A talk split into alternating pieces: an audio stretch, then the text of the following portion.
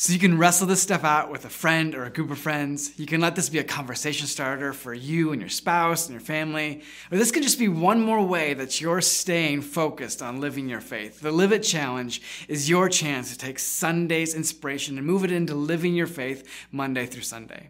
On Sunday, Pastor Mike talked about not wearing the religious mask. He talked about how faith in Jesus is, is not a religion to follow, but a way of living that should affect every area of your life and, and how you live it. it. Got me to thinking. If you do a little research into what scientists now know about the brain, you find some really super interesting things.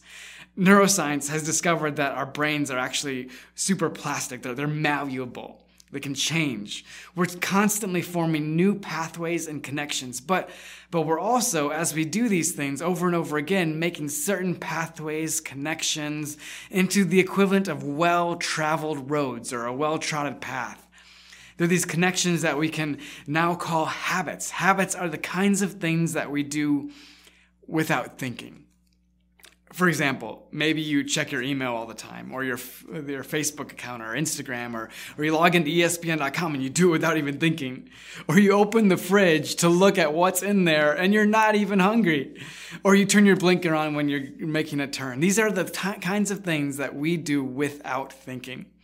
For some things, this is great, like like using your blinker. You should use your blinker. Or maybe wanting to attend church on a Sunday morning, whether online or in person. Man, we can't wait to attend in person. For other things, this is not so good. There are habits we can create that can become mindless, like constantly checking email or social media, or, or opening the fridge out of the boredom rather than actually being hungry. Religion. Religion is mindlessly going through the motions. It means doing the actions without thinking. Faith in Jesus, it's not that kind of religion. Faith in Jesus is keeping your mind and your heart focused on the main purpose as you practice your faith. Going through the motions, it's not all bad. There are practices and, and yes, habits that we can do that so long as we keep the purpose in mind and don't do them mindlessly can actually enrich and strengthen our faith way back in the day in high school, I used to wrestle, and I imagine it's the same as pretty much every sport. But in wrestling, we had to do drills like all the time. You're always doing drills. And when we do the drills, we were told to make sure that we did them hard enough that we didn't do them in a sloppy way when we were doing our drills. It was pointless to do a drill a hundred times, or even like two times, uh, in a way that wasn't how you would actually do it in a match. Because if you did that, it wasn't even pointless. It was it was actually bad. Because if you did it in a lazy way, your opponent would then be able to exploit that weakness. The point of a drill is to get you better at the sport. The point of church and prayer and Bible study and groups and the Live It Challenge is for you to grow in your ability to live your faith. Religion, it's when we mindlessly go through the motions, like mindlessly and half heartedly doing the drills. Faith is mindfully doing practices for the purpose of living your faith in your life.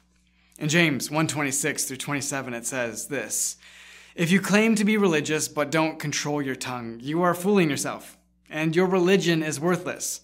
Pure and genuine religion in the sight of God the Father means caring for orphans and widows in their distress and refusing to let the world corrupt you. If you read the Bible and neglect to change because of it, that is meaningless and useless religion. If it doesn't cause you to live differently, it's, it's useless. If, however, you read the Bible and it causes you to live differently, and, and according to James, you can see that, like when people actually help those who are in need of help, then that's faith in Jesus. That's the kind of religion that's more than just religion. That's living your faith. That's living transformed by Jesus' incredible grace and forgiveness and his new life that he offers.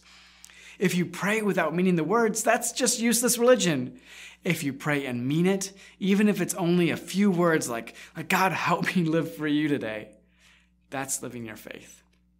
To help you chew on this a bit and let it sink in and, and take root so you can live it this week, here are a few questions to consider. And, and by the way, I don't know if you know this or not, but thinking on these things actually helps you build and turn and firm up those pathways in your brain and helps you live differently. This is actually one of the ways where, like, if you were to zoom in on your brain as you're answering these questions, you could actually see like the physical change in your brain that's happening and like God transforming you in a physical and emotional and spiritual way. You could actually see it happening. So think about these questions, take them seriously so you can actually continue to live and change and be transformed by God. Here's the first question what is one thing that you do religiously? Something you do regularly without really thinking about it. What's that one thing? Second question is this What can you replace that religious action with that helps you to live your faith more purposefully and less mindlessly? And then the third question is this Pastor Mike challenged us to not only think about the everybody's, our everybody's, by the way, are these things that we do um, as a church, things that all of us do together. It's everybody fits, invites, connects, worships, steps, plays. Instead, he said we could actively do them.